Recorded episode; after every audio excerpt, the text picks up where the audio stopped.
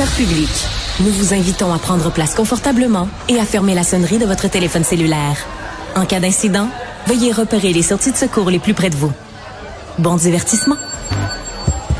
Un, deux, un, deux. OK, c'est bon, on peut y aller. Sophie Durocher. Elle met en scène les arts, la culture et la société pour vous offrir la meilleure représentation radio. Sophie Durocher. Tout un spectacle radiophonique. Bonjour tout le monde, j'espère que vous allez bien. Aujourd'hui, on se pose une question extrêmement importante. On se demande est-ce que les journalistes peuvent et doivent rester impartiaux? Est-ce qu'ils doivent être neutres, pardon? Est-ce qu'ils ont le droit d'aller manifester dans les rues pour une cause qui leur tient à cœur?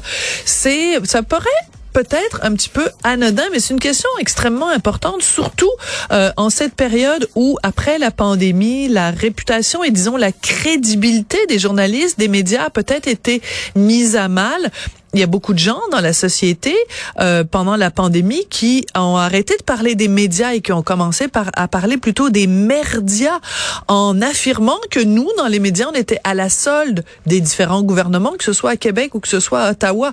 Alors euh, la question de la neutralité journalistique est extrêmement importante. J'avais envie de parler de tout ça avec Alain Saunier qui est professeur retraité en communication à l'Université de Montréal, ex-directeur général de l'information de Radio-Canada. Monsieur Saunier, bonjour. Bonjour. Écoutez, quand vous entendez vous le mot merdia, j'imagine que ça vous euh, ça vous fait dresser le poil sur vos avant-bras. C'est une expression qu'on n'aime pas beaucoup, hein, quand on travaille dans ce milieu-là. Non, on n'aime pas ça parce que bon, évidemment, euh, c'est une façon de juger aussi euh, tous les médias dans le dans le même panier, si on veut. Oui. c'est une façon aussi de dire que les journalistes ne, ne, ne, remplissent pas un rôle utile dans la société. Donc, de ce point de vue-là, c'est c'est effectivement un petit peu un petit peu dérangeant. Ça on veut. Mais, mais en même temps, ça traduit sans doute euh, aussi un malaise qui existe euh, entre certaines catégories de, gens et puis euh, le monde des médias, des journalistes. Voilà. Donc la raison pour laquelle j'ai amené ce mot-là, c'est que bon, moi j'en reçois à la tonne. Hein. Moi, je suis vraiment abonné à la controverse. Alors régulièrement, que ce soit sur les médias sociaux, dans mes courriels, euh, je me fais euh, accuser d'être à la solde de l'un, à la solde de l'autre. Mais c'est pas de moi qu'il s'agit aujourd'hui. Il s'agit des journalistes de Radio Canada et de CBC. C'est une histoire qui est sortie dans Le Devoir et qui est très dérangeante. On y apprend que la direction de CBC Radio Canada a créé un malaise à sa station d'Ottawa-Gatineau parce qu'il y a des employés de la salle des nouvelles qui ont été invités à participer à une marche en mémoire des victimes des pensionnats pour autochtones hier, alors que c'est très clair dans les normes et pratiques journalistiques de Radio-Canada que les journalistes ont un droit de réserve. Avez-vous été surpris, Monsieur Saunier, quand vous avez lu ça dans le Devoir ce matin? Oh, j'étais très surpris. De toute façon, euh, j'en avais entendu parler aussi euh, au cours des, des, 24 dernières heures. Euh, vous connaissez comme moi les normes et pratiques journalistiques de Radio-Canada parce que vous y avez travaillé. Absolument. Il est, il, est, évident qu'on demande à ce que les journalistes ne, ne soient pas des militants en faveur d'une cause ou d'une autre et puis qu'ils puissent afficher la plus grande neutralité possible. je considère, moi, que c'est une erreur, c'est une mauvaise idée d'inviter des, des employés euh, y inclut des gens de la salle des nouvelles à Ottawa à aller manifester avec un chandail pour euh, appuyer une cause. Euh, parce qu'à partir du moment où euh, une cause est soutenue par la haute direction de Radio-Canada et CBC, quelle sera la prochaine? Alors, tu sais, il faut, il faut toujours justement avoir ce, ce, ce devoir de réserve. Là. Oui. En même temps, les gens pourraient dire, écoutez, dans la société canadienne d'aujourd'hui, je regarde par exemple à Ottawa aujourd'hui, euh, les, les députés fédéraux portent, euh, pas tous, mais la plupart, euh, un ruban orange en appui justement euh, aux peuples autochtones, aux victimes des, des pensionnats. Donc, euh, c'est une cause qui est noble, c'est une cause qui est largement acceptée. On, on peut parler d'acceptation sociale pour cette cause-là au Canada.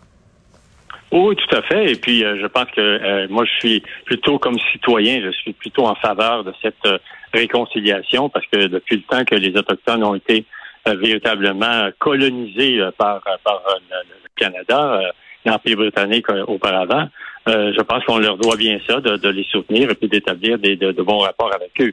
Mais maintenant, moi, je dis ça comme citoyen et comme journaliste, c'est autre chose. comme journaliste, je dois afficher la plus la plus la neutralité, on va, on va l'appeler comme ça. Et c'est vrai qu'il y a des causes qui parfois sont au-dessus de la mêlée. Euh, la question des autochtones, l'égalité entre les hommes et les femmes. Euh, je suis convaincu que vous-même euh, vous êtes très favorable à cette, cause-là. Mais comme journaliste, il faut être capable de pouvoir garder cette impartialité, cette neutralité, parce que là, il y a une différence entre faire du journalisme et faire du militantisme. Euh, si on veut faire un, travail neutre, il faut être capable de pouvoir aussi euh, de définir euh, les, les, les, terrains sur lesquels on, on, va agir comme journaliste et non pas comme militant. La neutralité, par contre, ça ne veut pas dire que on va pas euh, dire les faits et, et, établir la vérité. Moi, je suis contre cette idée qu'un journaliste va euh, devoir, s'il veut être neutre, donner le, point, le point de vue de quelqu'un qui est favorable à une cause et puis donner le point de vue de quelqu'un d'autre qui est défavorable à cette cause-là, puis il va penser qu'il a fait son travail correctement. Ça, moi, je, je suis en désaccord aussi avec cette vision-là. Je pense que quand on est journaliste, ce sont les faits qui doivent nous guider. Et si euh, on doit dire que quelqu'un est un bandit, c'est un bandit. non, c'est vrai. Oui, ben oui, ben je suis d'accord. Moi, moi, j'ai enseigné le journalisme durant les dix dernières années, et puis souvent, les gens m'apportaient un peu cette idée qu'il fallait être 50 en faveur de quelque chose et 50% contre quelque chose. Ce, ce n'est pas ça, faire du journalisme. Faire du journalisme, c'est déterrer les faits, c'est déterrer la vérité et la faire connaître et la faire partager le plus largement possible sans que ça soit perçu comme étant un acte militant ou un acte politique parce qu'on est membre d'un parti politique ou on, est membre d'un groupe euh, de pression. Les journalistes ne sont pas euh, des, politiciens, ne sont pas des idéologues, ils sont là tout simplement pour chercher des faits et chercher la vérité, puis c'est leur travail. Mais par exemple, prenons un exemple euh, récent. Euh, aux États-Unis, quand euh, la Cour suprême s'est prononcée sur l'arrêt Roe versus Wade, euh, donc il y a eu des manifestations pour, en faveur de l'avortement libre et gratuit aux États-Unis. Mhm. Ça se peut très bien qu'il y ait, par exemple, des journalistes ici au Canada qui ont des réticences face à l'avortement ou même carrément sont contre l'avortement. On n'aurait pas imaginé que la direction de Radio-Canada aurait proposé à ces journalistes journalistes d'aller manifester ni pour ni contre l'avortement. Ça nous serait même pas venu à l'esprit. Ah non, non, mais, c'est sûr qui est, étonnant et, étrange de la part de la haute direction de Radio-Canada, de Mme Tate, on va la nommer, oui. euh, d'inviter les gens à, manifester leur appui à une cause qui est noble, comme on disait, euh, euh, qui, qui à mon point de vue, on doit, on doit être très favorable à cette cause-là comme citoyen. Mais dans le cas du droit à l'avortement, euh, oui, c'est possible qu'il y ait des journalistes qui soient favorables, d'autres qui soient défavorables. Ça doit exister encore dans l'univers euh, diversifié qu'on connaît aujourd'hui. Mais en même temps, euh, ce n'est pas notre rôle, tout simplement. Et puis, si on devait faire ça à, toutes les, les, les, les, je dirais à toutes les causes entre guillemets, on aurait un problème. Les gens pourraient toujours douter de nous. Et puis, il me semble que c'est n'est pas la, meilleure façon de, démontrer l'utilité et la pertinence euh, des journalistes dans une société. Là. Ouais. Qu'est-ce qui se passe avec Radio-Canada? Qu'est-ce qui se passe surtout avec CBC, Monsieur Saunier? Parce que on a l'impression que depuis l'affaire euh, du mot en haine, euh, qui a été donc cité dans une chronique à, cause du, du, titre du livre de Pierre Vallière, Nègre blanc d'Amérique, on a l'impression que les, les, les deux parties euh, Radio-Canada et CBC ne vivent plus sur la même planète et qu'il y a une sorte de rectitude politique à CBC que les gens de Radio-Canada rejettent? Euh, écoutez, j'ai envie de vous dire bienvenue au Canada. ben oui, c'est ça. Parce que parce que c'est ça, c'est-à-dire qu'on parle de on parle de deux cultures euh, dans, dans le domaine des arts, dans le domaine du cinéma, mais ces deux cultures aussi sur le plan journalistique. Euh, dans le cas de, de, de cette cause euh, de, de, la plainte qui a été portée au CRTC euh, par, euh, par quelqu'un qui, qui, qui, en avait contre la chronique de Simon Jaudoin dans, à la radio, l'émission d'après-midi de la radio de Radio-Canada. moi, je considère que ce qui s'est produit, il y a eu véritablement un, bras de fer entre Mme Tate et puis la haute direction des services français de Radio-Canada. Puis Mme Tate, finalement, a, a, pu se rallier à un compromis dans lequel euh, on présentait des excuses, mais on allait quand même contester en cours la décision du CRTC, ce qui était, à mon point de vue, un, quelque chose qui était complètement abracadabra. euh, c'est pas pas tenable comme position. Oui, c'est comme parler des deux côtés de la bouche. Oui, c'est ça. Et puis, et puis donc, Madame Tate, euh, il est clair que ce, que j'entends, parce que j'ai quand même une ou deux sources encore à l'intérieur de cette boîte-là, c'est c'est que elle, elle est très, très, euh, je dirais, à cheval sur ce type de principe-là. Et c'est son droit, c'est correct.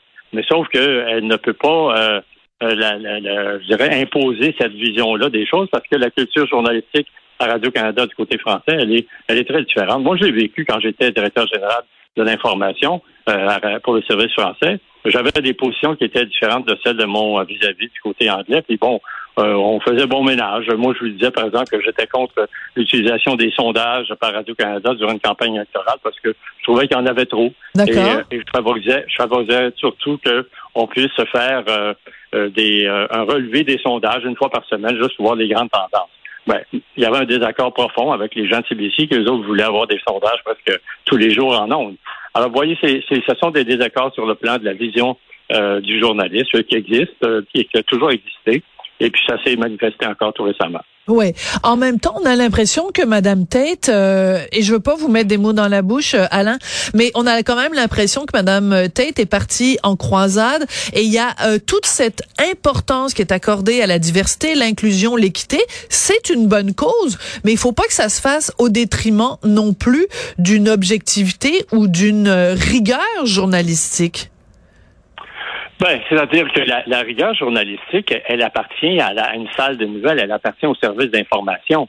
Euh, c'est leur prérogative et puis euh, c'est la raison pour laquelle on doit toujours afficher la plus euh, l'importante indépendance des, des, services d'information de Radio-Canada à l'égard même de la haute direction de, de Radio-Canada. Il y a une cloison qui existe. Moi, je l'ai vécu parce que j'ai vécu avec au moins trois présidents directeurs généraux et puis j'ai toujours imposé cette cloison-là et puis Bon, ça a coûté ma job, là, mais ça, ça c'est, une autre histoire. Mais sauf que ce, que ça signifie, c'est qu'il faut toujours avoir ce mur infranchissable hum. euh, pour que la, vision éditoriale de, des salles de nouvelles et des services d'information euh, soit toujours les, plus indépendants possibles de, de, de, la, de tous les lobbies, puis de même de la direction de Radio-Canada. Alors, euh, une question euh, à laquelle vous pourrez répondre par oui ou par non. Est-ce que Madame Tate, dans ce cas-ci, a outrepassé et passé par-dessus le mur de neutralité entre la direction et les employés de la salle des nouvelles? Tout à fait. Absolument. Merci beaucoup, Alain Saunier, professeur retraité en communication à l'Université de Montréal, ex-directeur général de l'information de Radio-Canada. Bonne journée, Alain. D'accord, au revoir.